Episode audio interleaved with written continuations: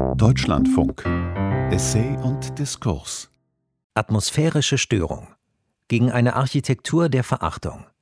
Der Philosoph Michael Labbé im Gespräch mit Michael Magerkort. Euh,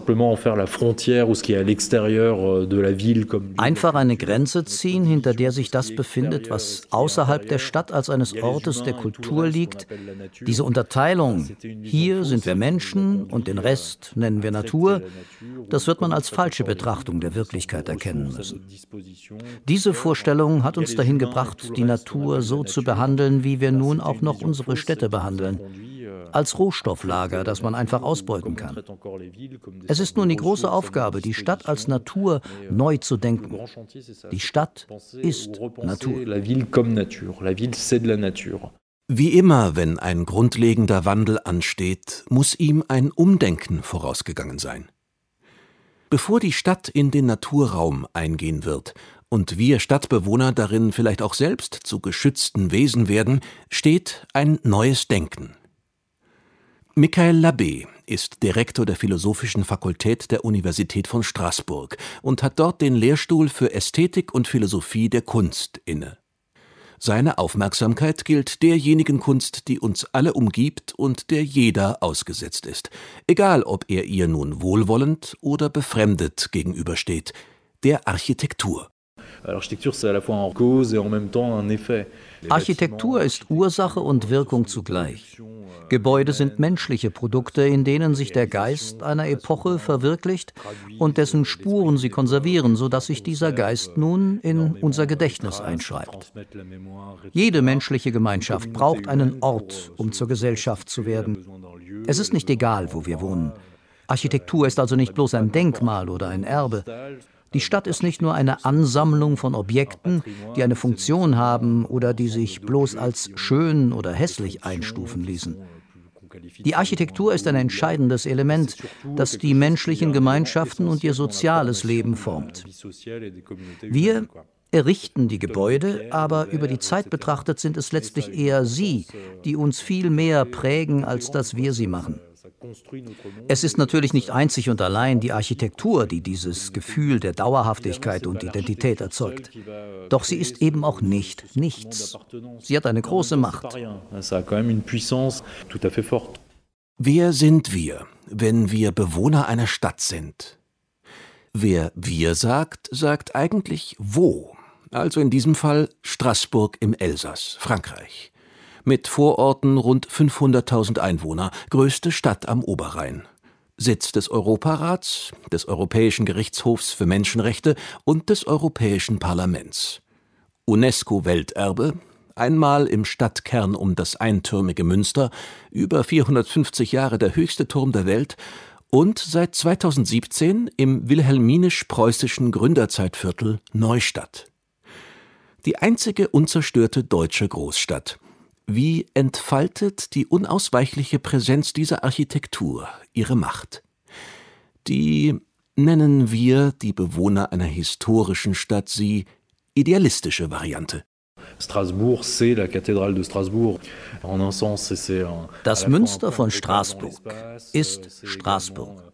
Es ist ein Orientierungspunkt im Raum, gleichsam ein Ort der Identifikation. Wenn man auf die Stadt zufährt, zeigt das Münster an, wo die Stadt liegt. Zudem verankert seine historische Architektur mit ihrer Mischung unterschiedlicher Stile, romanisch, gotisch, die Geschichte der Stadt in unserem kulturellen Gedächtnis. Die Architektur schreibt Traditionen fest, für die wir mit Hilfe dieses Gebäudes heute noch empfänglich sind. Und es bereitet uns über seine Ästhetik das Gefühl, dass wir in einer historischen Stadt mit einer einzigartigen Identität leben. Und in der Neustadt können Sie eine andere Form der Monumentalität erleben. Die große Schönheit dieser Architektur hat schon allein dadurch über sie Macht, dass Sie zu Fuß ständig im Alltag daran vorbeikommen. Selbst wenn Sie hier nicht geboren worden sind oder Elsässisch sprechen, wird diese Architektur ein Teil von Ihnen. Die sehr durchmischte, ja zusammengewürfelte Architektur von Straßburg und die damit erhaltene Präsenz der unterschiedlichen kulturellen Epochen bezeugen die politische Geschichte Europas. Alle diese Gebäude sind die Zeugnisse ihrer Epochen und Werte. die durch sie nun in dieser Stadt koexistieren. Mehr als wir Menschen sind diese Gebäude in der Lage, friedlich nebeneinander zu bestehen. Das macht die Identität der Stadt aus, die wir als rheinischen Humanismus bezeichnen. Nicht umsonst eignet sich Straßburg dazu, die Hauptstadt Europas zu sein. Straßburg zwischen Deutschland und Frankreich, mitten in Europa. Hochgotik, Reformation und Renaissance, Louis XV und Jugendstil. Besucher können vielleicht einfach sagen, schön. Einheimische nehmen eher Reißaus, wenn wieder Weihnachtsmarkt ist. Diese Architektur wirft viele Fragen auf. Die, nennen wir die Bewohner einer attraktiven Stadt, sie reale Variante.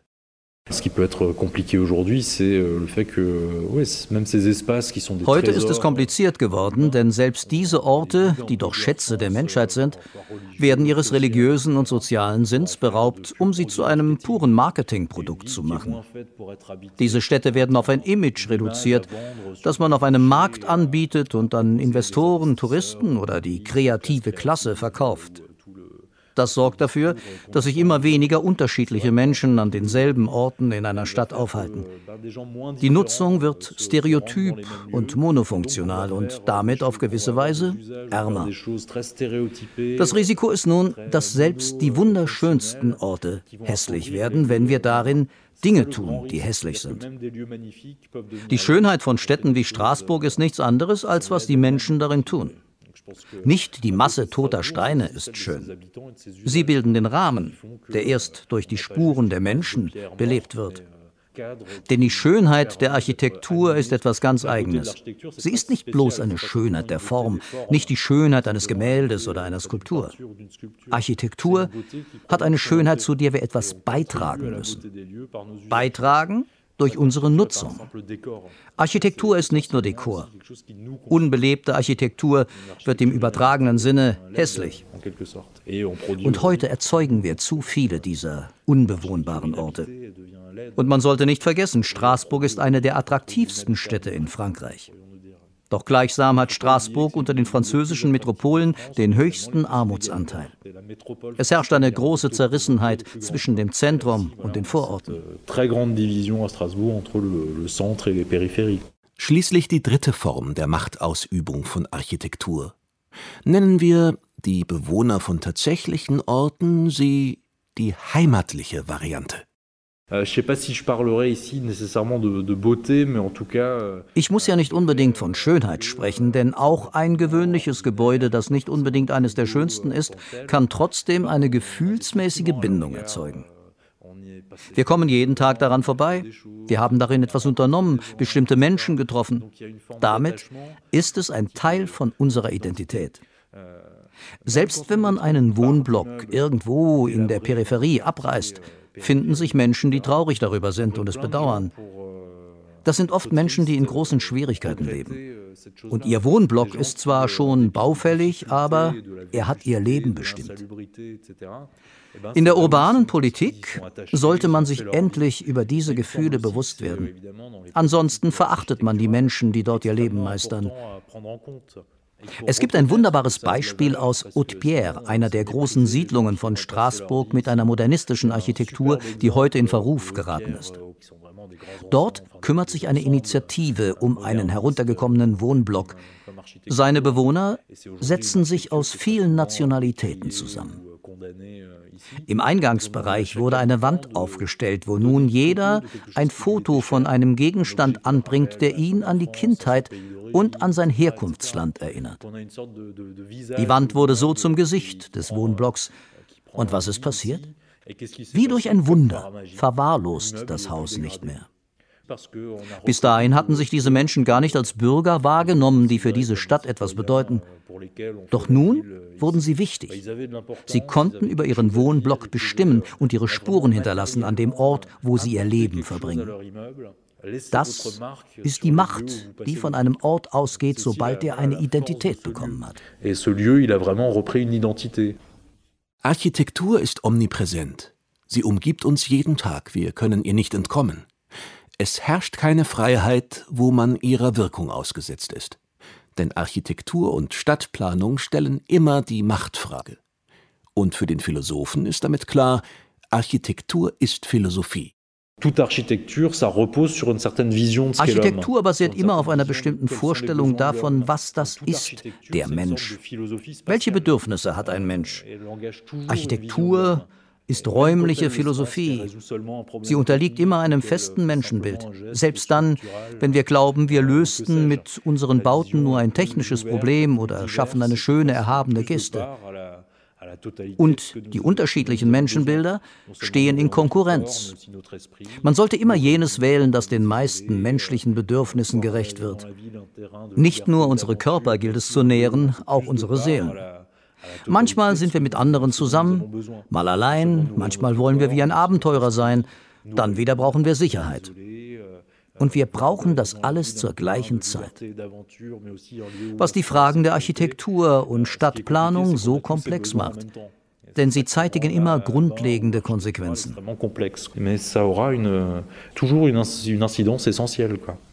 Was ist der Mensch?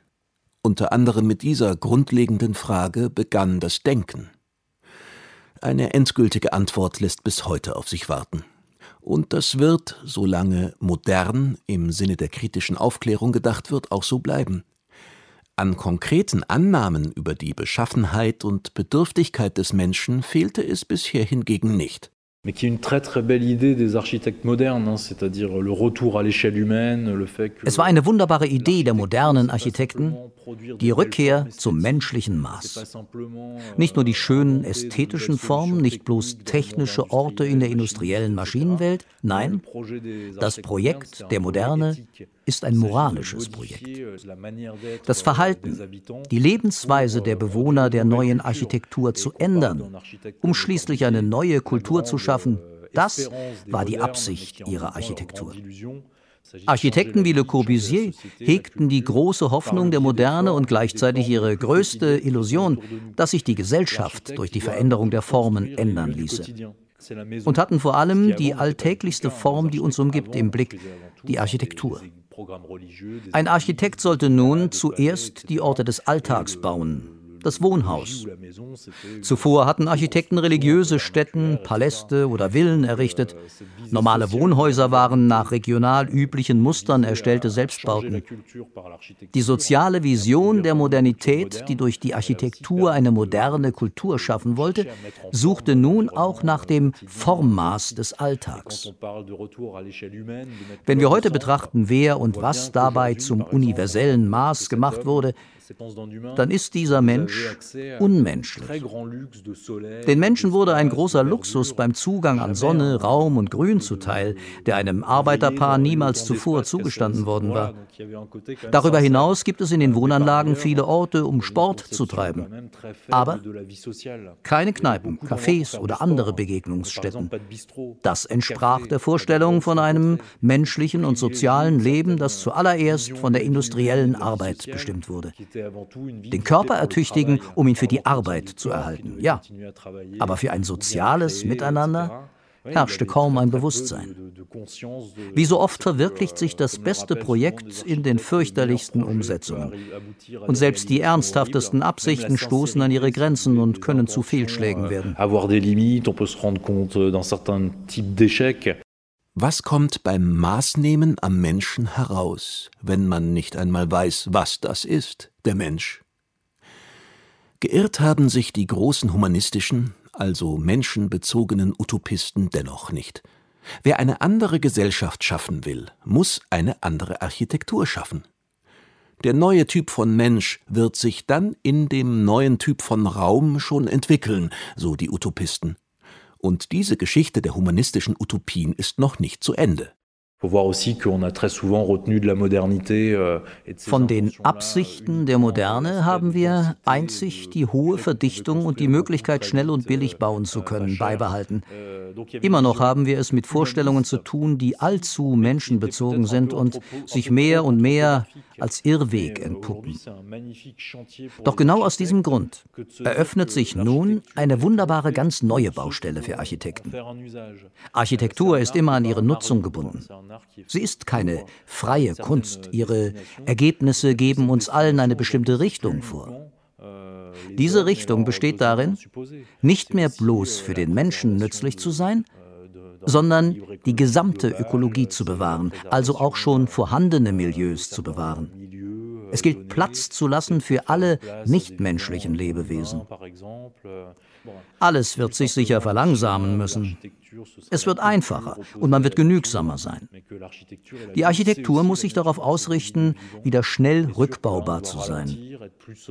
Und zunächst gilt es wirklich zu nutzen, was schon da ist, bevor wieder mehr zubetoniert und bebaut wird. Das wird nicht einfach werden. Das betrifft städtebauliche Wettbewerbe und es bedarf auch einer umfassenden ökologischen Wende in der Architektur.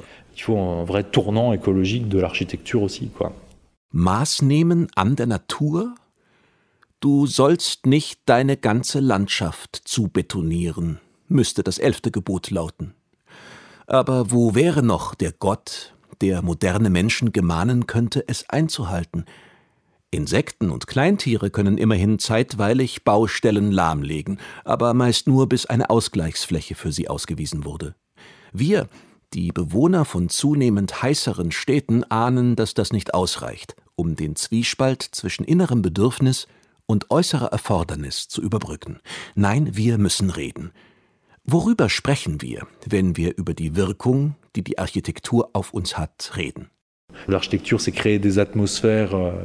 Architektur erzeugt eine Atmosphäre. Licht, Klang, Raum. Es gilt darüber nachzudenken, wie wir einen Dialog mit jenen, die Architektur nur als Objekt betrachten, auf dem Niveau dieser elementaren Wahrnehmung in Gang bringen können. Woran liegt es, dass wir uns in einem Umraum wohlfühlen? Es geht um körperlich und seelisch fühlbare Aspekte, den Widerhall eines Gebäudes, das ja nicht unabhängig von seiner Nutzung, sondern erst durch das Erleben seiner Nutzer existiert. An welchem Ort man sich wohlfühlt, ist keine Frage des Materials oder der Quadratmeterzahl. Atmosphäre ist keine objektive Sache. Aber eines ist grundlegend. Selbst wenn die Atmosphäre etwas ist, was jeder für sich allein erlebt, so ist sie doch etwas, das erst im sozialen Austausch geschaffen und somit geteilt wird. Und deshalb kann sie zur Grundlage des Dialogs über den zukünftigen Städtebau werden. Wenn ich von der Küche meiner Großmutter spreche, wird das etwas bei Ihnen auslösen und ein Bild hervorrufen.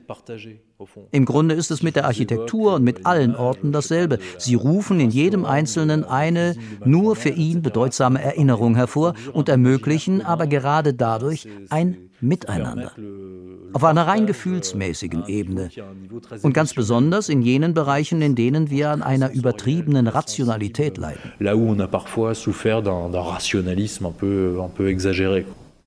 Der Satz, hier fühle ich mich wohl, beschreibt eine Tatsache, über die es ins Gespräch zu kommen lohnt. Allein weil daraus erfolgen kann, schließlich ein Projekt, das möglich und vielleicht wirtschaftlich interessant wäre, auch einmal zu unterlassen und eine Umgebung so zu belassen, wie sie ist. Und verläuft nicht genau dort die Konfliktlinie, wenn es um die Entwicklung der Städte geht, nämlich zwischen jenen, die sie eher nicht weiter verändern möchten, und denen, die von den Veränderungen profitieren ohne sie tatsächlich erleiden zu müssen. d'analyse euh, aujourd'hui euh, de, de la conflictualité euh, sociale, moi je garde une, une ligne d'analyse. Bei der Analyse der Konfliktlinien neige ich eher zu der sehr klassischen Antwort, sie verlaufen zwischen den sozialen Klassen. Die Lebensbedingungen vieler Menschen sind extrem prekär geworden, was besonders in den Städten eine wachsende Gruppe betrifft. Die Mittelklasse wird davon erfasst. Menschen also, die gerade noch zu reich sind für den Bezug von sozialen Unterstützungszahlungen, aber zu arm, um sich eine Immobilie leisten zu können. Sie finden sich in der Peripherie wieder. Vollzieht sich da wirklich eine Abtrennung jener Menschen, die wohnen können, egal wo, die gebildet sind, mobil und in der Globalisierung zu Hause, von denen, die an einem festen Ort wohnen und die wir deshalb eher als konservativ und populistisch einschätzen? Letztlich sind auch die am meisten Privilegierten unserer Gesellschaft sehr konservativ. Sie wollen keinerlei Veränderung in ihrem Leben, sofern sie nicht ihren Interessen dient. Und auf keinen Fall wollen sie ihre Privilegien aufgeben. Immer mehr Menschen, selbst unter der Elite, den Bobos, den Innenstadt-Yappies, verspüren die Sehnsucht, sich wieder an einem Ort und in einer bestimmten Umgebung zu verwurzeln.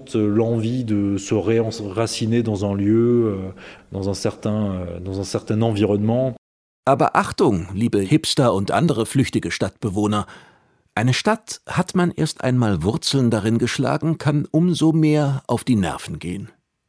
Urbane Ödnis in Beton, Straßen als Fahrbahnen, baumlose Innenstadtplätze, immer mehr dieser immer gleichen beengten Luxuswohnanlagen, die aussehen wie früher Sozialwohnsiedlungen. Aber gleichzeitig auch immer mehr Menschen, die sich dagegen auflehnen, sich zusammentun, sich engagieren. Das neue Wir an sich immer rasanter wandelnden Orten?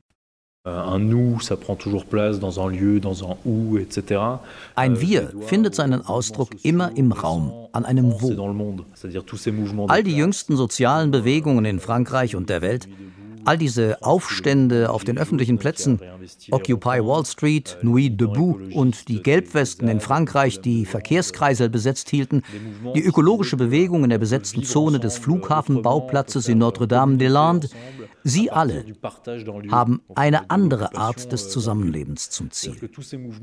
Sie meinen, wir könnten tatsächlich anders gemeinsam leben, wenn wir damit an einem bestimmten Ort anfangen. Diese Bewegungen entfalten sich aber in begrenzten Zonen, irgendwo auf dem Lande oder mitten im Wald oder auf einem symbolischen Platz in der Stadt wo aber niemand wirklich lebt. Man sollte nun die Lehren aus diesen Bewegungen ziehen und sich von ihrem Geist inspirieren lassen. Das heißt, sie müssen dahin gebracht werden, wo sie bisher nicht in Erscheinung getreten sind, nämlich dorthin, wo die Menschen wirklich leben. An die Orte, wo wir unseren Alltag verbringen, wo wir wohnen, arbeiten, einkaufen gehen und wohin wir unsere Kinder bringen, also dorthin, wo es uns so schlecht geht, dass wir ihn verlassen, um anderswo dafür zu streiten, dass es uns besser gehen möge. Deshalb erst einmal Occupy Your Streets statt Occupy Wall Street. Et donc, ouais, ce serait d'abord Occupy Your Streets plutôt que Wall Street. Architektur ist keine freie Kunst. Sie greift in unser alltägliches Leben bestimmend ein. Die Philosophie der Architektur ist räumlich, befasst sich also mit unserer Lebenswirklichkeit. Der Philosoph Michael Labbé ruft zur Rückeroberung des unmittelbaren Umraumes auf. Gegen die Architektur der Verachtung ist sein jüngstes Buch Repondre Place untertitelt. Noch bevor wirklich neu gedacht wurde, soll schon gehandelt, neu gestaltet werden? Ja, wenn es nämlich zunächst nur darum geht, die eigene Atmosphäre zu verteidigen. Euh, es geht um die Wiederbelebung des Engagements. Aber auf welcher Ebene? Wo beginnen wir die Verhältnisse tatsächlich zu ändern? Man hatte sich in jüngster Zeit ein wenig darauf versteift, dass man den Kapitalismus, unsere heutige Welt, moralisieren und damit wenigstens etwas zähmen könne. Aber das will einfach nicht gelingen. Aber es gibt eine andere Option, wenn wir von einer lokal begrenzten Veränderungshypothese ausgehen. Und zwar immer an dem Ort, wo wir sind. Jeder fängt in seinem Viertel an, mit seinen Nachbarn. Wenn ein Projekt ansteht, das uns nicht gefällt, muss man sich engagieren, um es zu verhindern oder etwas anderes vorschlagen dürfen. Natürlich haben die Stadtverwaltung oder Investoren ein Wort mitzureden, aber es muss ein Gleichgewicht zwischen allen Beteiligten herrschen. Heute sind die Gewichte sehr zu Ungunsten der Bewohner verschoben. Sicher, das wird nicht dafür sorgen, dass wir übermorgen die Klimakrise bewältigt oder die Herrschaft des Geldes beendet hätten. Aber Dinge dort zu verbessern, wo wir schon sind, kann schließlich die Beziehung zwischen Geld und Macht wenigstens ein wenig verlagern. Wir stehen Leuten gegenüber, die unsere Orte in ihren Besitz bringen und die Menschen in Waren verwandeln wollen. Man muss also zuerst auf dem lokalen Niveau agieren und zunächst eine größere Macht über denjenigen Ort erlangen, an dem wir bereits sind. Noch einmal nach Straßburg. Im Norden, etwas abseits, liegt das Quartier Européen. Die Bürger der Stadt verschlägt es eher selten dorthin, und Macht über diesen Ort zu erlangen, das läge nicht in ihrer Hand. Die Machtfrage der Architektur stellt sich im Europaviertel aber umso eindringlicher. Hinter der gewaltigen Glasfassade verbirgt sich unter einer holzverschalten Kuppel der Plenarsaal des Europaparlaments, zwölfmal im Jahr für vier Tage das Zentrum der Europäischen Union. Das Gebäude ist mächtig. Unter uns, den Bewohnern der Hauptstadt Europas, hegen selbst die EU-Skeptiker keinen Zweifel, wo sich die Hauptstadt Europas befindet. Aber einmal unter uns sagen wir auch, was hat das mit uns zu tun? Euh, Am Gebäude des Europäischen Parlaments sieht man all die Symbolik der modernistischen Bildsprache der Demokratie, die heute ein wenig wie aus der Zeit gefallen wirkt. Die große Brücke mit offenen, transparenten Scheiben. Von außen soll man sehen können, was drinnen passiert. Auf dass die Parlamentarier nicht von der Stadt, vom Leben abgeschnitten erscheinen. Diese Architektur will reines Symbol sein und und kann nun auf ironische Weise dafür stehen, wie sich die guten Absichten von Architekten ins Gegenteil verkehren. Die Agora, ein zentraler, offener und öffentlicher Platz, wo sich alle treffen, sollte so im Innenhof entstehen. Doch mit den Sicherheitsmaßnahmen heute ist das Gebäude zu einem abgeschlossenen Bunker geworden, der nun das Gegenbild einer repräsentativen Demokratie vermittelt. Und die jüngsten Projekte der städtebaulichen Neuordnung des Viertels um das Parlament als ein Finanzzentrum mit großen Firmensitzen weisen nicht auf eine größere demokratische Öffnung hin. Diese räumliche Nähe einer europäischen Institution zu den großen wirtschaftlichen Investoren, nicht nur symbolisch betrachtet, läuft das richtiggehend schief. Denn es wird für die Demokratie entscheidend sein, ob die Politik dafür sorgen kann, dass die Ungleichheit von Geld und Macht nicht die wesentlichen Faktoren sind, nach denen sich unsere Umräume gestalten. Die Gestaltung unseres Raumes ist nämlich eine Ursache für die derzeitige Krise der demokratischen Repräsentation. Oft sind es nämlich die Stadträume, die uns eben nicht mehr das Gefühl vermitteln, noch dazu zu gehören. Ein Slogan, den man Parlamentariern entgegenhält, lautet ja, ihr repräsentiert uns nicht mehr.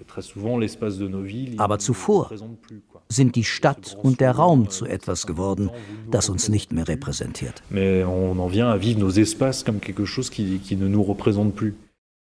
Wer sind wir, wenn wir die Bewohner einer Stadt sind? Wer ich sagt, sagt vielleicht auch heute noch wo. Wer wir sagt, fragt aber wohl schon wohin. Wie werden unsere Städte in Zukunft aussehen? Kommt mein Ich in Anbetracht der historischen Architektur ins Grübeln, dann rätselt es, was denn einmal aus unserer Zeit bleiben mag? Welche Werte werden sich für die kommenden Stadtmenschen in den Gebäuden und Stadtlandschaften unserer Epoche widerspiegeln? Gerät unser Wir ins Fantasieren, tun sich dann nicht doch noch Möglichkeiten für eine andere Stadtplanung auf? Widersprüchliche, konkurrierende, ja, aber immerhin ein Hauch von Freiheit, selbst in Anbetracht des Beharrungsvermögens des Bestehenden und derzeit Entstehenden. Lohnt es sich für einen Stadtbewohner unserer Tage, mehr Stadt zu wagen? Euh, euh, Architektur ist zwar die Kunst, Möglichkeiten zu eröffnen, aber sie erzeugt sie nicht durch sich selbst. Sie macht Möglichkeiten möglich. Aber ebenso kann sie Möglichkeiten unmöglich machen. Sie ist ein grundlegendes Element in der Gesellschaft und manchmal kann eine kleine Änderung an der Architektur und in der Stadt große gesellschaftliche Veränderungen hervorbringen. Es lohnt sich also über andere Räume nachzudenken. Damit schafft man immer auch eine neue Betrachtung auf sich selbst und die Art, wie sie sich mit den Vorstellungen der anderen Menschen verbinden könnte.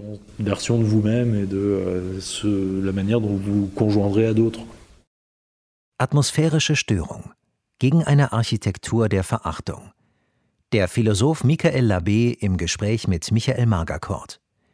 Es sprachen Andreas Laurenz Mayer und Volker Risch. Technik Martin Hoffmann. Regie und Redaktion Pascal Fischer